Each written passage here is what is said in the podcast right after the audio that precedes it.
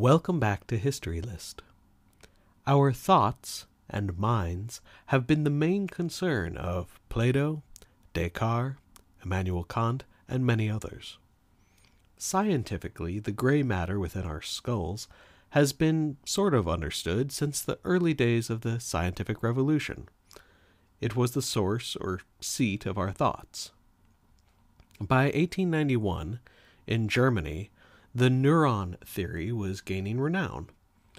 Freud was aware of this theory, but his interest moved beyond that of a neuroscientist. After all, the brain is one thing, the mind another. A simple question How do you know if your mind works like mine? How could you check? Children sometimes pose a variant of this question How do I know that your perception of the color red is the same as mine? Long a philosophical query, by the late 1800s it was opening up a field of psychology. In America, William James began teaching courses on the subject in 1875 at Harvard. In this context, we see Sigmund Freud, who died in 1939, as a relative latecomer. Yet, when we picture psychology, we picture the classic therapist couch, that is, psychoanalysis, one of Freud's inventions. The famous introductory lectures on psychoanalysis, given during World War I, are a midpoint of his theories on psychoanalysis, for Freud often revisited and refined his theories over the years. As many can testify, the talk therapy of psychoanalysis can prove tremendously effective and can help treat the various psychological problems we modern humans face, from more common cases, such as anxiety, to the extremes, such as unhealthy thoughts about violence. For Freud, there was a lot of trauma and childhood involved in his diagnoses. These diagnoses are sometimes clearly at odds with our modern knowledge. For example, homosexuality for Freud is a form of repression and misplaced sexual urges, which we know now is not the case.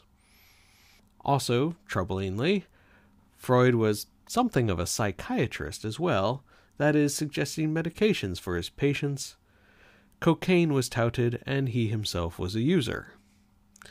This is, of course, not to be recommended. But despite these unfortunate aspects, much of his work endures. Some of his major themes of psychoanalysis are of the subconscious, the id, being in conflict with the world of modern society, a theme he revisits many times. This is the ego superego id theory that is still very popular. Sexual development was also central to his theories. He stated controversially, if rightly, that sexual development is part of life at all stages, even infancy. New parents can confirm this. Infants do seem to enjoy playing with themselves. In 1905, this was very radical, especially in light of the Victorian era's cult of the child. An influential 1889 article praised the purity and innocence of children, which conflicted sharply with masturbating infants, since in Freud's era masturbation was considered a terrible thing, referred to as self abuse and self pollution. Indeed, many people at the time were trying to cure it. Freud said it was natural and healthy, since so much of our life is driven by sexual urges and desires, desires which originate in the id and conflicted with society. Freud was often at conflict with his society. He had taken a medical degree by 25 and worked in Vienna. He came to have a wide reputation with his shares of disciples, notably Jung, and detractors. Most obviously, being Jewish, he was condemned by the Nazis, who burned his works and invaded his native Austria. With his family, he escaped Vienna for London, where he lived during the last year and a half of his life before dying in 1939. By the time of his death, he had written on a vast number of topics, from the role of religion in society to the psychology of jokes, much of it fruitful, if not as well known. The other major discovery he made, besides his psychoanalysis, was the answer to our question above how could we know that our minds work the same way? In 1901, Freud figured out that our dreams were universal. Dreams had been recognized as important the world over since nearly the dawn of history, if not humanity. In the West, they played a central role in works from the Bible to Shakespeare to Lewis Carroll.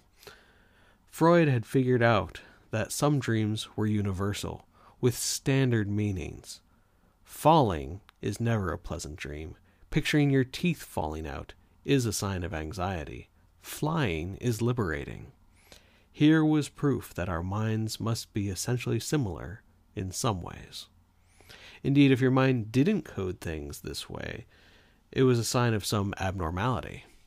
This track of development and normality is also critical to consider, as in the early 20th century the race was on to discover what was normal, abnormal, dangerous, and so forth.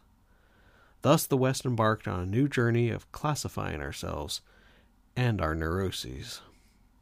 In our next history list, we will consider the rise of modernism with the great artist Pablo Picasso.